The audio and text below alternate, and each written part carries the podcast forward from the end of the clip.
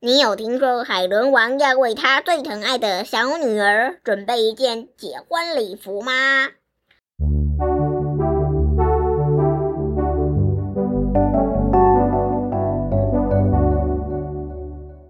嗨，各位大朋友、小朋友，大家好，欢迎收听晨曦姐姐故事屋。I am Tracy，我是晨曦姐姐。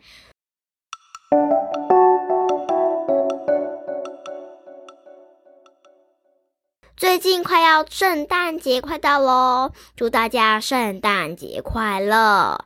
那我们今天要讲的故事是关于海美人鱼的一个故事哦。小朋友，你喜欢美人鱼吗？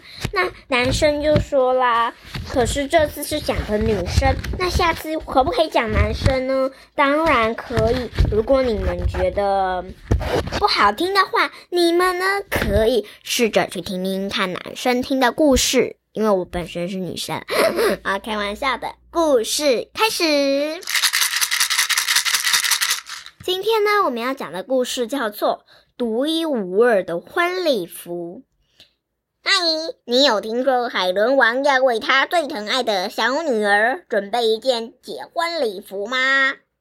最爱东家长西家短的螃蟹兴奋地向海马炫耀着。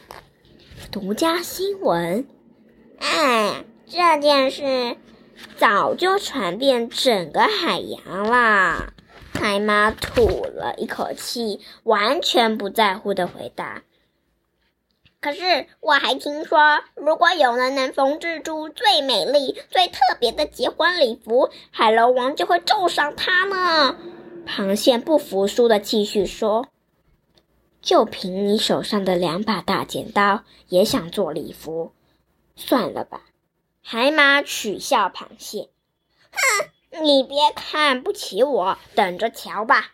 于是，自尊心强的螃蟹兴冲冲地拜访擅长缝纫的章鱼，和他商量制作礼服的事情。螃蟹挥舞着两只利落的剪剪刀手，章鱼忙着缝制，两人一起合作，为公主制作出独一无二的结婚礼服。公主看见这件美丽的礼服后，喜欢的不得了。螃蟹和章鱼因此得到海龙王的重用，成为全龙宫最厉害的服装设计师。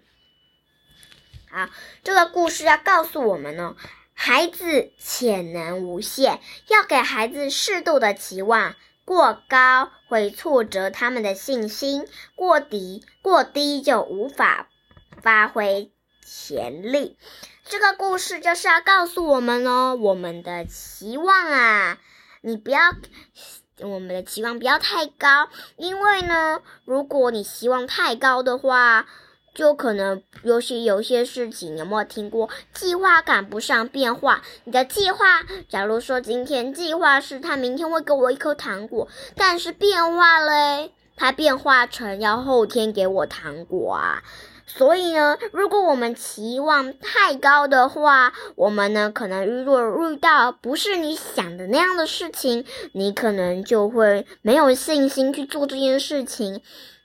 那如果你期望太低，就无法发挥你的想象力，就无法发挥你的期望。就比如说，我想要当老师，但是我的期望太低，我想说我不可能当上老师的，那你就没办法当上老师哦。所以呢，当我们要完成这件事情的时候，你要适当的期望，不要太高，不要太低，你。是找寻适当的期望，你就可以当上老师，或者是怎样都没有问题哦。好，故事结束，小朋友们晚安。